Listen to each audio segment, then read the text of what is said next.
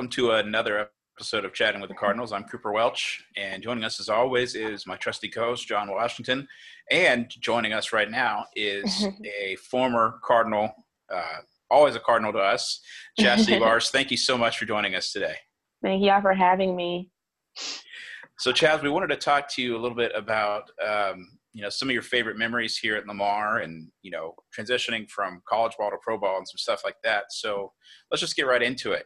Um, first, just tell us your favorite memories of your time playing here and going to school at Lamar University. Um, I think some of my favorite memories definitely happened on the basketball court. Um, I think the most fond memory that I have is when we beat Texas A&M because that was kind of a yeah. huge thing for our initial program, and um, just the support we had throughout the entire seasons. I really do miss our fans because they're nothing like they are in Switzerland, but I really do miss our friends and the love that they gave us, and it was like a huge family. I do miss that. So that's probably the biggest thing I miss and I enjoyed about playing at Lamar. Absolutely. Awesome. So, you know, can you just talk a little bit about obviously you're playing professional ball overseas.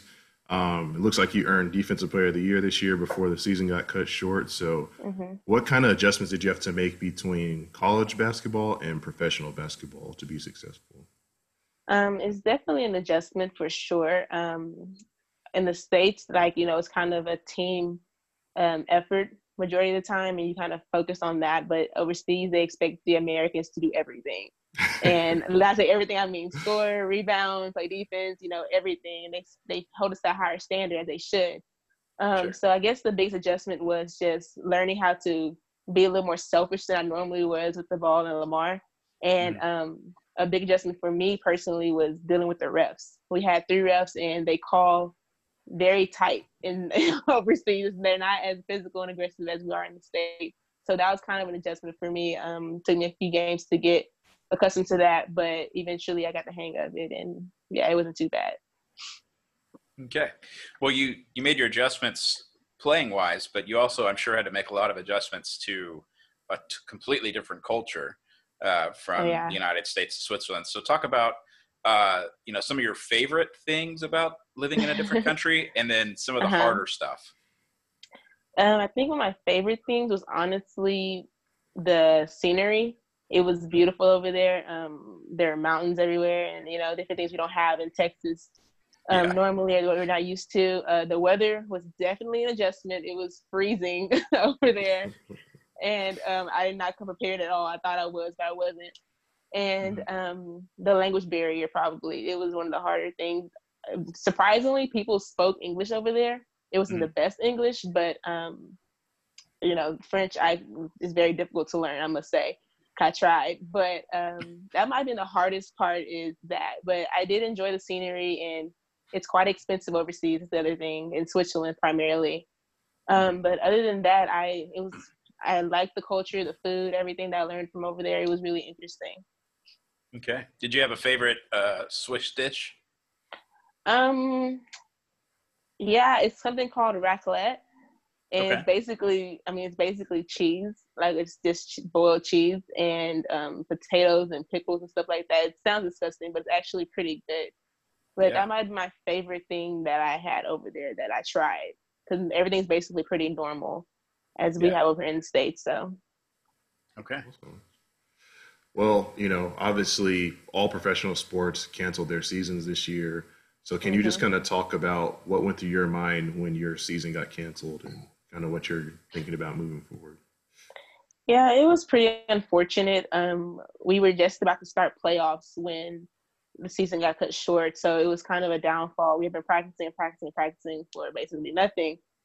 but um, yeah, it was unfortunate. Uh, I just was glad. I mean, we weren't able to play, we weren't able to, you know, really practice as much as we wanted to because that's when they started closing down gyms and everything. So we were just literally just sitting there waiting and they didn't cancel the league until me and my other teammate got back to the States. So we just left wow. early just for the, you know, we just left early just because we felt like it was time. but um sure. yeah, it was pretty sad. I mean, we were doing pretty well and we had, you know, uh, we had a lot of opportunities to do well and, you know, win the Swiss Cup and everything. So I mean, the fact we didn't able to play that was kind of unfortunate, but it's understandable though. Yeah. Well, you know, this season's pretty much over, but next year, I'm sure you're going to be playing basketball again. What are mm-hmm. some of mm-hmm. the things that you're doing to keep in shape uh, physically and, and mentally for basketball next year? Um, it's very difficult, but um, I'm doing my best just to do what I can here at home. I was going to mm-hmm. the park. I've kind of stopped that now since the cases in Dallas have kind of rose, but um, just working out in my backyard or whatever, and doing a lot of Instagram challenges and workout stuff like that, and talking sure. to my trainer who I have down here. He's giving me, you know, tips on how to stay in shape and how not to, you know, become too stagnant because you never know when this will all be over. So, yeah, absolutely. Well, you kind of mentioned it a little bit, but you know, did you have what was like your journey back home? Kind of like coming into the United States. Obviously, a lot of airports were shut down and mm-hmm. uh, stuff like that. So, kind of, did you have any trouble getting back, or how was that? It was very scary and hectic, to be honest. Um, yeah, it was difficult finding flights because when me and my when I came back, it was actually uh, right after President Trump had said that international travel was done for, and um, I was scared to leave that Friday because I was like, okay, if I leave Friday, the airports will be packed, so that's like more risk for coronavirus. so like, I'm gonna wait till Saturday to try to leave. So I packed and everything, and my committee um, got me a flight back home, thank God, and it was pretty hectic. I went through a lot of screening because I had to go through two different countries to get back to the States. And the flights were longer because of that, like maybe 20 hours I was traveling. But um, yeah, it wasn't, it was pretty hectic. I mean, it was scary. I had my mask, had my gloves, had my hand sanitizer, everything, wiping everything down because I was so paranoid. I was so paranoid. But it felt really good when I touched down back in Dallas. I was like, okay, thank you. I'm back home. My family was super excited because they were scared I wouldn't be able to make it back. So mm. I mean, it was scary, but like I said, I'm glad I was able to be back. Yeah, we're very glad you're back as well. Welcome back to the United States. Thank you. Well, uh, you know, obviously, in addition to the NBA and your season being cut short, uh, mm-hmm. our season, our women's basketball season and men's basketball yeah. seasons were cut short. Um, I'm just going to talk you through a hypothetical here. If after you guys won the regular season championship last year, they had mm-hmm. said, there's no Southland Conference tournament, there's no NCAA tournament. What would have been going through your mind in that situation? As a senior? I can only imagine what they are going through because it would have been, I mean, knowing that we won our regular season and that was kind of a big deal for SL Lamar to try to go down there and win Katy. And mm. I know the work we put in when I was there. So knowing that we wouldn't be able to play, it would have been heartbreaking. And I know they're trying to, you know, give them a year of eligibility back and everything, but it's just like unimaginable because you literally went a whole year and a whole season. So now you got to do it all over again. Um, yeah, it's really unfortunate, honestly, but hopefully um, some of our seniors will come back and, you know, if they're able to and give it another run. I mean, I don't know. It's just, I was talking to my friend about it yesterday. I was like, I would have came back. I would have started grad school and came back or something because I would have wanted that shot at Katy and shot at the NCAA tournament. Yeah, but yeah, it's it's it's unfortunate. It really is. Definitely. All right, so we're gonna switch gears a little bit, uh, go a little bit more lighthearted. Um, so obviously, a lot of people have a lot more time on their hands. So, what are the kind of things that you've been doing to keep entertained during this time? Oh, I can't. say. Okay, let me think. Um, because I've been struggling and trying not to sleep all day. besides, working, besides, besides working out, um, I've been reading a lot lately, and I it surprised me because I really reading bores me sometimes.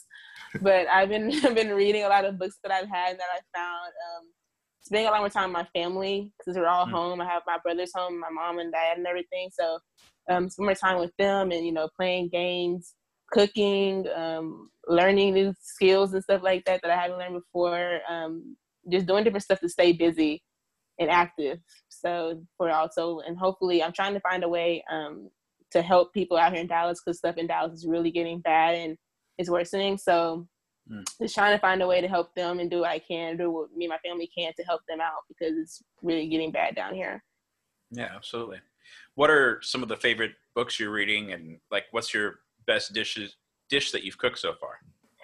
I love salmon, so I think that the actually no, the best thing I've made so far is stuffed bell peppers, and I oh, I, I yeah. did that, yeah, and that was pretty difficult, but I did that, and it came out pretty good.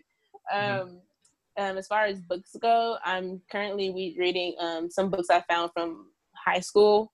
and um, I think one of them are where the red where the red fern grows, and um, yeah. something called Night by Elie Wiesel. Different things okay. like that that I found from back in my closet somewhere. But um, but yeah, just trying to stay busy because this is a difficult time, and I can get bored very very easily. yeah, absolutely. Well, uh, you mentioned salmon is one of your favorite things, but uh-huh. uh, what are some other things that you've got stocked up on? I know everybody's got their one guilty pleasure that they just have to be able to get in those times of stress. Um, probably honestly, what have I bought many of times other than I think like just fruit, like lots and lots of fruit. fruit. That's hard. That's hard to come by, believe it or not. Yeah, no, I believe it. I'm a from a health fanatic, so I like fruit and water. Definitely water. I had to buy a bottle because I'm picky, so I only drink like alkaline water. So I had to buy a bottle mm. that purifies it because water is hard to come by, especially now.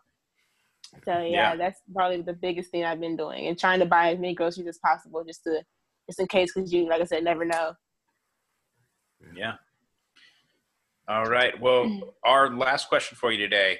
Um, you were here at Lamar when we went through Hurricane Harvey. Um, mm-hmm. That was a pretty tough time. You know, obviously people uh, bought all sorts of stuff up from the stores, and and we didn't have power. You know, a lot of people right. didn't have water for days and days. But we mm-hmm. came back. We came back right. after Imelda too, um, and it seems like there's always this urge and this resiliency to come back, both right. in Lamar and with Southeast Texas. So, talk from your viewpoint what it was like to see that resiliency and that that courage and that fight back from Lamar and from Southeast Texas in general during Harvey? Yeah, I mean, it was amazing to be honest. I mean, like I said, I've never experienced something that like that personally and directly for mm. myself. So that was kind of, like I said, crazy and scary at the same time.